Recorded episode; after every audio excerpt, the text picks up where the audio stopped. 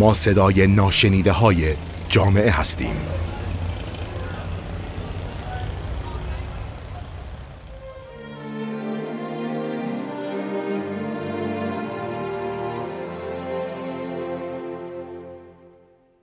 سلام میترا نوری هستم مشاور و درمانگر.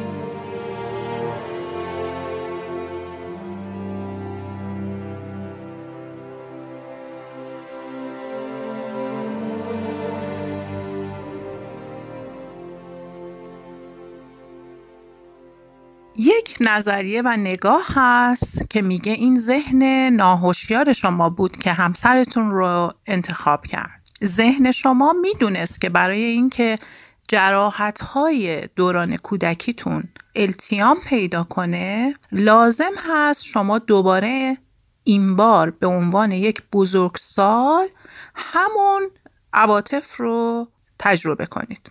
رابطه زناشویی طوری طراحی شده که احساسات مربوط به دوران کودکی رو دوباره به سطح بیاره. و این به این معناست که بیشتر ناراحتی هایی که در جریان رابطه درون ما فعال میشه مربوط به گذشته ماست. بله حدود 90 درصد از احساسات ناکامی و دلخوری هایی که همسرتون با شما تجربه می‌کنه و شما با اون حقیقتا مقوله های مربوط به دوران کودکی هستند و تنها ده درصد از این ناراحتی ها مربوط به هر یک از شما در حال حاضر هست.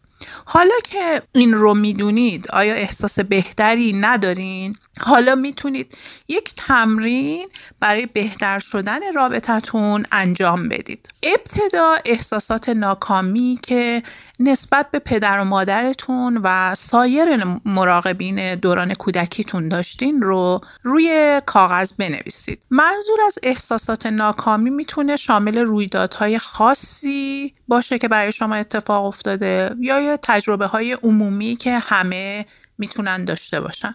منظور از مراقبین هم کسانی هستند که وقتی شما کوچیک بودین مسئولیت شما با اونها بوده. مثل پدر، مادر، خواهر و برادر بزرگتر، خیشاوندها و حتی پرستار بچه. برای روشن شدن من یک مثال براتون می‌زنم.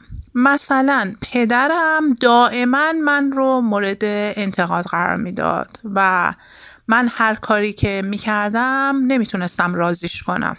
و احساساتی که در زمان کودکی در من به وجود آمد این بود که من به اندازه کافی خوب نیستم که پدر مدام از من ایراد می‌گیره.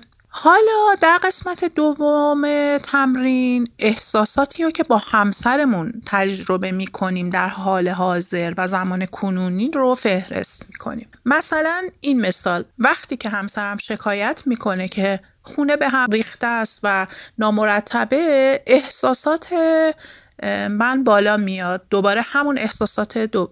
کودکی به اندازه کافی. خوب نیستم. حالا ما دو تا فهرست داریم. یکی ناکامی های دوران کودکی یکم الان و کنونی. دوباره شباهت های بین فهرست خودتون با همسرتون رو کنار هم بذارید و با همسرتون در این مورد صحبت کنید. حاصل این در میان گذاشتن این هستش که متوجه میشین که بین شما و همسرتون کنجکاوی خاصی به وجود میاد. و همین حس کنجکاوی باعث میشه که دلخوری ها کمتر بشه. چون خیلی سخته که ما نسبت به یک کسی کنجکاو باشیم همزمان از اون دلخور باشیم. و در آخر 90 درصد از احساسات ناکامی که همکنون با همسرمون تجربه می‌کنیم. برگرفته از تجربیات گذشته ماست و این به این معناست که تنها ده درصد از این احساسات ناکامی مربوط به حال هست و به هر یک از طرفین زوجها. به این مکالمه ها توجه کنید. تو همیشه می‌خوای نظر خودت باشه. تو همیشه از کارهایی که برات انجام میدم ایراد می‌گیری. تو هیچ وقت به احساسات من توجه نمی کنی تو کارات همیشه بر نیازهای من ارجعیت داره. بله به دره تاریک کشمکش قدرت خوش اومدید. هر یک از شما عمیقا این باور رو دارید که حق با شماست. کشمکش قدرت همیشه بعد از اینکه یک عشق رمانتیک شکل می‌گیره به وجود میاد و این ناهمخانی برای زوجها از دو لحاظ میشه بهش نگاه کرد. یکی برنامه داشتن دیگری برنامه نداشتن. مثالی می‌زنم براتون مجددا. آخر هفته هایی که تعطیل هست و یکی از همسران برنامه ریزی دقیقی داره و دیگری برعکس ترجیح میده بدون برنامه و ساختار باشه.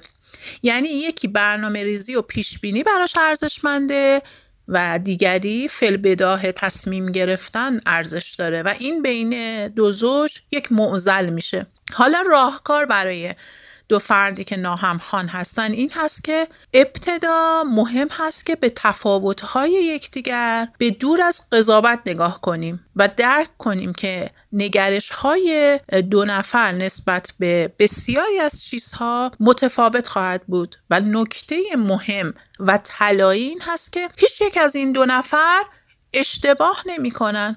واکنش افراد به استرس و تعارض تقریبا در دو حالت هست یا کوچیک نمایی می‌کنن یا بزرگ نمایی یعنی اون فردی که میاد کوچیک نمایی می‌کنه در مقابل استرس یک جورهایی به درون خودش میره و ساکت میشه. نیاز به فاصله داره تا بتونه خودش رو شارژ کنه و فکر کنه ولی اون کس که بزرگ نمایی می‌کنه در مقابل صداش رو بلند می‌کنه شلوغ می‌کنه احساساتش رو بیرون میده و واکنش نشون میده. و تفاوت این دو هستش در مقابل اون حالت تعارض. و حتما شما هم در اطرافتون دیدین یا خودتون به این صورت هستین. زوجهایی که این نشانه ها رو دارن چون خیلی اتفاق میفته این مدل با هم ازدواج کنن این دو مدل. چون انرژی های متضاد دارن مثل آهن ربا همدیگر رو جذب می‌کنن.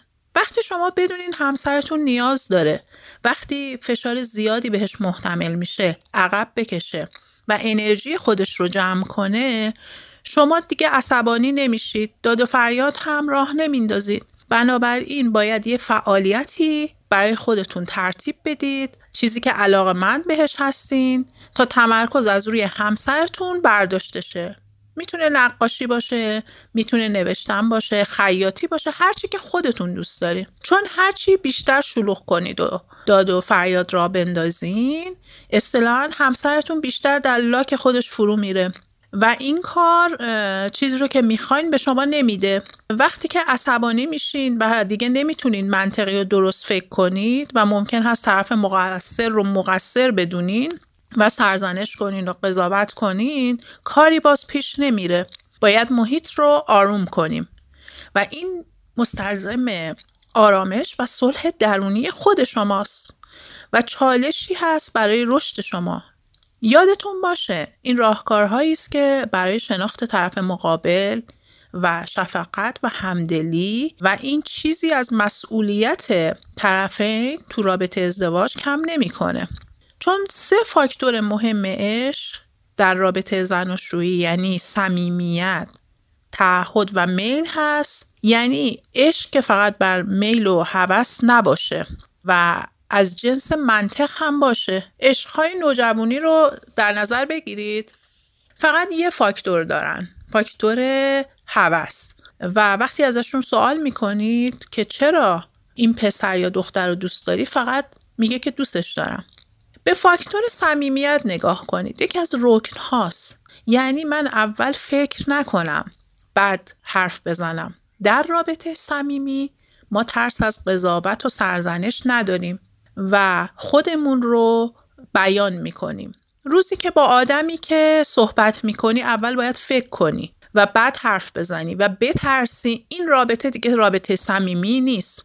در مورد گفتگوهای زن و شوهرها سعیش اینه که کسی چیزی رو به دیگری نمی‌خواد اثبات کنه یا بخواد خجالت بکشه یا مواظب باشه که نقطه ضعف دست طرفش نده.